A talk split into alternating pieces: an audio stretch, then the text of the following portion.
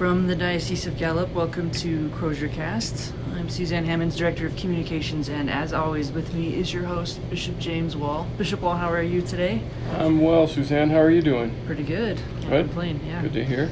Um, so, this being um, July that we were recording, we wanted to talk about something. Uh, it's not, you know, people think about it a lot during maybe 4th of July in America or um, country's anniversary elsewhere, but today, um, you know, it's, it's, it's something that's relevant year round. And so that the, the topic is uh, religious freedom. And um, I think it becomes sort of a, it, sometimes it's a hot topic depending on, you know, who's president and who's not president. But really, I mean, it's, it's something that's always relevant, isn't it? It is. It is. I mean, it's as we refer to it as our, our first freedom, right?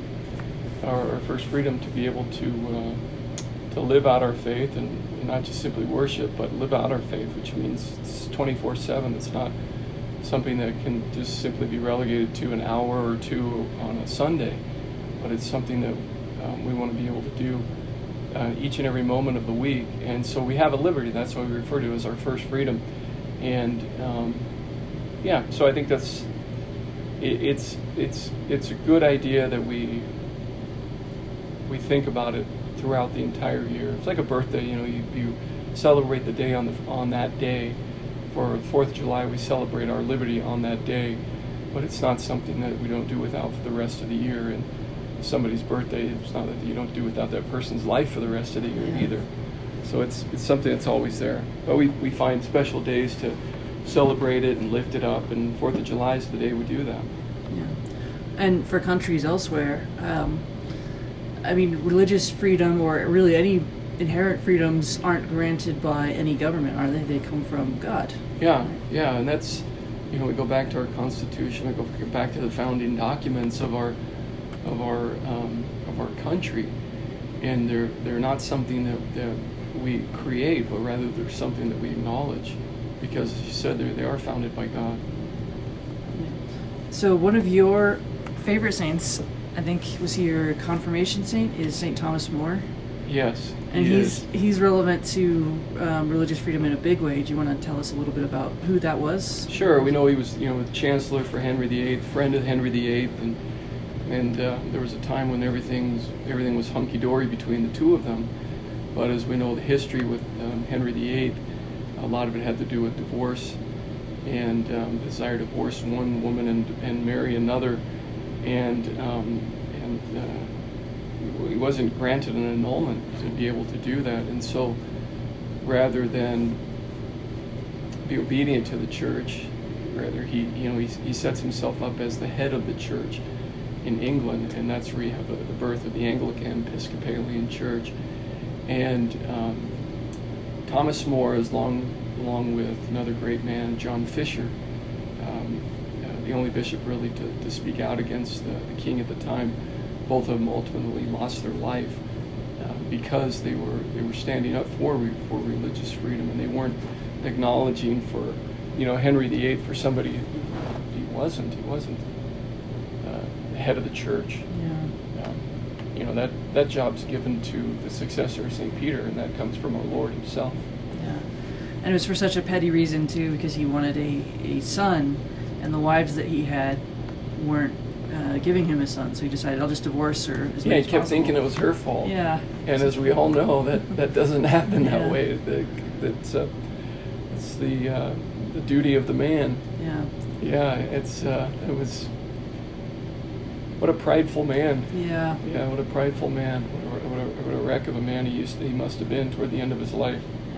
Have you seen the movie uh, A Man for All Seasons? I have Paul Scofield. It's a it's a great depiction. You know, it's back in the days when Hollywood made great movies about virtue and Yeah. things that were important to us, and they still do every once in a while. But Yeah. um, I have I've seen it a number of times. It's one of my favorite movies. And as you mentioned, I, I chose St. Thomas More um, as my confirmation saint, and it was a it was interesting. You know, I, I wasn't confirmed till I was in college. But it was interesting. I had all these other saints I thought I was going to choose, and he was someone who was never on my radar. And then a, a really good priest down in Phoenix kind of introduced me to to his life, his story. I remember reading about him, watching the movie, and I was just I was so inspired. And um, I, the one thing I really liked is he was referred to as a papist. Yeah. was was which was a slight. Yeah. But I, I thought, what a cool thing to be referred to as a papist. Was, I found that, that very, very um, attractive. I thought, you know, that's he was a son of the church, is what he was, and um, and so, so yeah, I, I, that's that's how I got got interested in the life of of St. Thomas More, and through St. Thomas More, so I learned a little bit more, more about John Fisher, and, um, and that's why those two saints are celebrated together and their, their feast days celebrated together. But they're for um, on the USCCB website. We'll, we can put that in the show notes. Uh, we have some some great resources on religious liberty, religious freedom, the importance of it, how it relates to our faith, and living out our faith, and and maybe important things going on in our in our uh, in our society in our country right now. But it does list our two patrons for that committee um, are Thomas More and John Fisher. Yeah. Uh, I think one of my favorite lines from that. It was a play first as well, which is really good. But the one of his associates kind of sells him out in in return for getting, I think, uh, being ruler over Wales. Yeah. You know, and the whole thing is like, oh, you sold your soul for what? For Wales? You know, people are really surprised. so every once in a while, you'll see like if a if a Catholic, if someone in, in a prominent Catholic sort of goes along with um, secular society and, and sort of betrays the church, people will tease them. You know, it's like for what? For this congressional district or for that? Yeah. You know, it's like Yeah. for something that's passing. Exactly, and Yeah. that's, you know, it could be the biggest, most wealthy country in the world, or it could be the smallest, poorest country in the world, or, whatever the case is.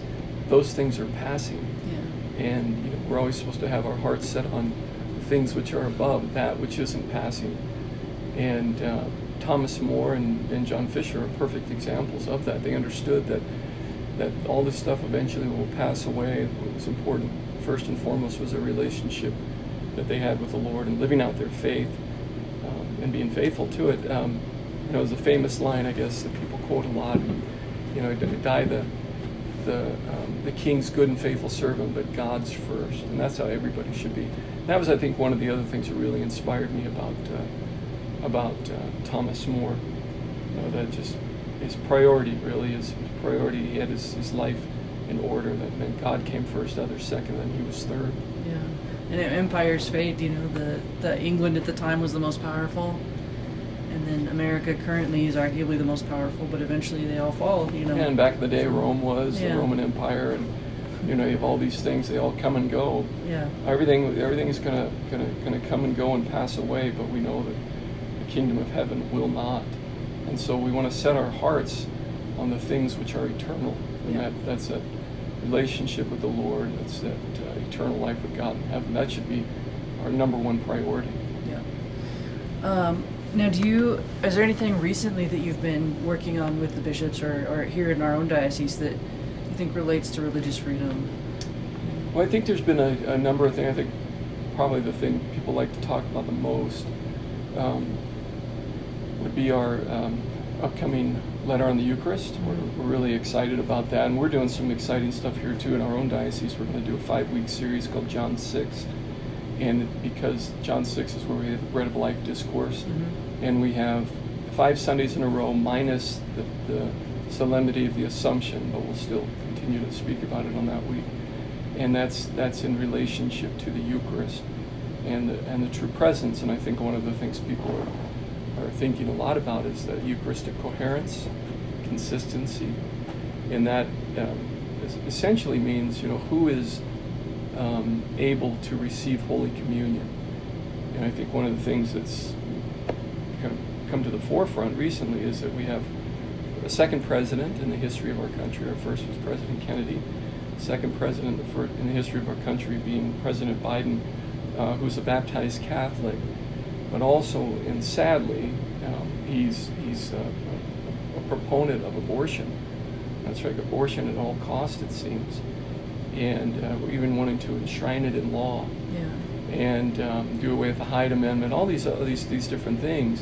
And these are things that this man at one time in his life was was against uh, doing, but unfortunately, it's you know it's kind of a slippery slope once you you uh, sell your soul for for you say like for Wales, right? All this for Wales. yeah. For four years or eight years of the Yeah, presidency. yeah, and so um, I think that's one of the things that's, that's come to the forefront is that here we have the, the, the you know, the, you know, the president's always referred as the kind of leader of the free world, most powerful man on, in in the in the world right now, in terms of a, a government leader, and he's Catholic and he's um, he's staunchly for abortion. He's he's, a, he's he's in opposition to the church's teaching on the on the um, the sanctity of life, and so I think that's one of the questions that's really important for people to think about. You know, what it is, what it does, what does it mean to be a faithful Catholic? And and I would argue, and I think the church would argue too, and, and rightly so, that you know to hold the position of being a um, in pro pro-abortion in, in favor of something that's intrinsically evil, and actually to promote it in law um, uh, would not make you a faithful Catholic. Um, you're Catholic by virtue of your baptism, but you have to live out your baptism. So I would I would argue that such a person, and I know kind of the target's on our, president right now, but I would say anyone mm-hmm. that finds himself in, in such a position should um, refrain from re- presenting themselves for Holy Communion. That's right. And then it doesn't, you know, that's what Canon 916 says. And then it doesn't place the onus on the, the minister of the Holy Communion and denying that person communion. So you, a person needs to be right in, in their heart first. I, I, I pray pray for our president, pray for anyone that holds that position because that's not a position that will lead you to eternal life. Yeah, which I think is probably the the crux of the argument, which is, you know, this isn't for political clout. Like it doesn't matter if, if we were in America or any other country or who the, the leader was. It's the idea is that you're you're looking out for their soul. Yeah, yeah, it's care of the souls. Yeah. And if you, you truly love the person, then you, then you should want that person to be in heaven like we would hopefully desire for ourselves. And um, to hold that position and promote that position and um, is not it's, that's a that's a that's a dead end. That's a uh, that's a path that leads to ruin, leads to eternal damnation. And in, in relationship to that, St. Paul talks about the man who receives uh, the Holy Communion unworthily brings damnation down upon himself, condemnation. That's not good at all. We should never want that for anyone. So it's almost like somebody who's, you know, maybe a blind man who's going to step out into ongoing traffic. You know, you're just going to stand back and look and let him do it, or you're going to, you know, jump in front of him or say stop or yell or do, do whatever you can to keep the person from causing, you know, from, from being harmed. And I think that's one of the ways we want to look at this. So it is really about the care of souls. Especially if that blind man is leading other blind people. Yeah, yeah. As yeah. in this case, you know, it has greater the the ramifications from certain legislation is, is bigger than one person as well. Yeah, you know? it is. So, um, and do you want to? Can you give us a little uh, a preview of the upcoming John six? So what, maybe for those who aren't familiar, maybe they haven't haven't looked at those part of the Gospels. Um, what is what is important about this this section for you? So John six, John's Gospel chapter six is known as the Bread of Life discourse, and it really is the point where our Lord hammers home uh, the, the true presence that his, his, as he says, his body is true food, his blood is true drink, right? It's really where he, he, he sets the apostles up, his disciples up, to understand that what he passes on at the Last Supper is truly his body, blood, soul, and divinity present to us in the Eucharist under the form of bread and wine. You know, it's a transformation of the of the Passover meal, uh, where he is he's that he's that uh, perfect uh, sacrifice, that sacrificial lamb without blemish. And so in John 6, at the very beginning, we have the multiplication of the, of the loaves. And so again, that's something that's setting us up for something that's uh, much, much greater, and that is uh, our Lord the present the Eucharist.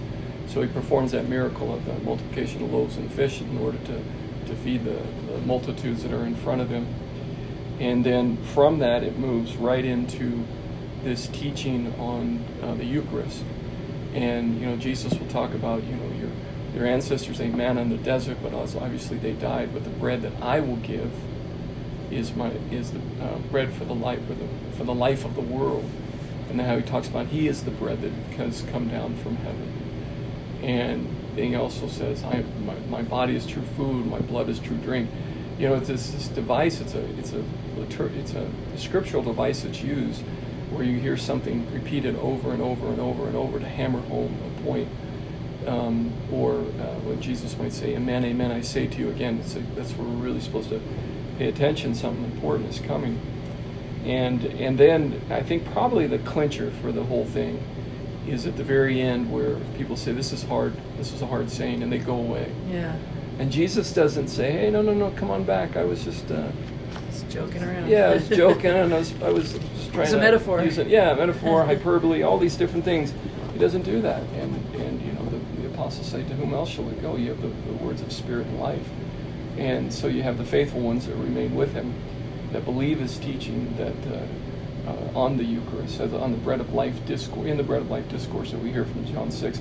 So we're going to be doing uh, something like that. We'll be uh, posting uh, weekly homilies. A number of reasons for this. One is, you know, sadly when the when the, the pandemic hit, you know, many of the faithful, majority of the faithful, weren't able to receive the Eucharist, and so there was a real longing for that. And so I think when we, as we're getting back to some sense of normalcy and people are able to return to the Eucharist, to say, okay, let's let's revisit this, because it's it's not something that we can say automatically. Okay, I've got the I have it completely figured out what the Eucharist is. The Eucharist is a mystery, Yeah. and a mystery means that we can't completely uh, capture it, you know, with our mental faculties. It means that it's this this, this uh, wellspring that we can continue to learn about and go to and drink from and, and gain knowledge, but we won't have uh, complete knowledge of it until we come into the kingdom of heaven. So, um, you know, that was one of the, one of the thoughts was coming out of this pandemic to talk about the importance of the Eucharist. Um, to mention, we're getting ready to do something with the bishops' conference on uh, a letter on, on the Eucharist. That's what it is. It's on the Eucharist. Everybody keeps saying, "Oh, you're going to write that letter about denying politicians Yeah. Holy Communion." The letter is on the Eucharist, and I, I think um, you know sometimes we can be accused of politicizing the Eucharist, but that's not the case. I would say the people who say that are the ones who are politicizing the Eucharist. Um, and then also we're, we're uh, we, we voted in, in, as the, the conference, the United States Conference of Catholic Bishops, in order to do uh, Eucharistic revival, to really help to promote this great love for the Eucharist, devotion to the Eucharist, things such as Eucharistic adoration, and all sorts of different things. So um, yeah, there's a, there's a there's a number of reasons why we're doing this, and I think for us here in, our, in the Diocese of Gallup, we're doing this because we want to really want to prime the pump, and, and get people ready for the good good things that are coming. But the the the, the church lo- lobbed us a softball, gave us you know five weeks, minus the one, five weeks of uh, of John's Gospel chapter six, and why not take a swing at it? and Yeah. See if we can hit a home run with it. Yeah. Well, and even the the assumption. I mean, Mary always points to Christ. You Mhm. know, do whatever He tells you. So. Oh yeah, if you look Yeah. at you know like the Litany of Loreto, all the, all the different titles that refer to Our Lady. Um, if you look at uh, there's a wonderful religious community that used to serve in my diocese, the the Dominican Sisters of Mary, Mother of the Eucharist, right? Um, so there's yeah, there's all sorts of, of ways to uh, to tie that in. Yeah. Yeah. All right. So, um, anything that we mentioned, uh, please feel free to find it in our show notes. And uh, for those who aren't outside our diocese but would maybe like to learn more about the, the series we're doing on John 6, we'll post those as well um, Yeah. for people to find. Um, so, and as always, do you have a, uh, specific uh, prayer or practice maybe to as we close out to to encourage people to look at? Well, I, I'd say maybe one of the things important for religious liberty, religious freedom, is, is to remember that it's it's not simply uh, the freedom of worship, and I think that's there was an attempt for a time, and even sometimes there still is an attempt to kind of reduce it to that. But worship is a, is an act, such as worship for us is Mass, entering the celebration, sacrifice Mass, highest form of worship, and we we give praise and worship to God in a very specific way at that time um, but it, it's kind of it, it narrows it, right? But it's not freedom of, of worship. Freedom of worship is a part of freedom of liberty or, of, uh, of religion, um, and so that's more expansive, and that's the 24/7. That's allowing someone to live out and practice their faith 24/7. Um, talk about something like church and state, separation of church and state. I think many times um, there are people who get that backwards and, um, and really it's it's it's to uh, allow for free practice of, of religion. That's what that's what separation of church and state uh, means. It's not to that the government should establish a, a, a, a state church, right? Not to do that, or give preference to one over the other, but rather it is that the government protects that liberty, that freedom to practice one's religion. Well, not only that, but I mean, if we're looking at just for pure sort of materialistic reasons, you know, probably arguably not just the Catholic Church, but a lot of religious institutions provide services that save the government far more than they ever would have made on taxes. Oh yeah, You know, look at the work we do with hospitals. Look at the work we do with with uh, you know Catholic charities, St. Vincent de Paul Society, schools. You go on and on yeah. and on and on, and we and we do it uh, because the the mandate's been given to us by the Lord. Right, love one another as I have loved you, Yeah. and so we do it as an act of charity, really really willing the good of the other. Excellent. All right. Well, um, thank you to everyone for listening as usual, and uh, thank you once again, Bishop Wall. Thanks, Suzanne. God bless you and all of our listeners.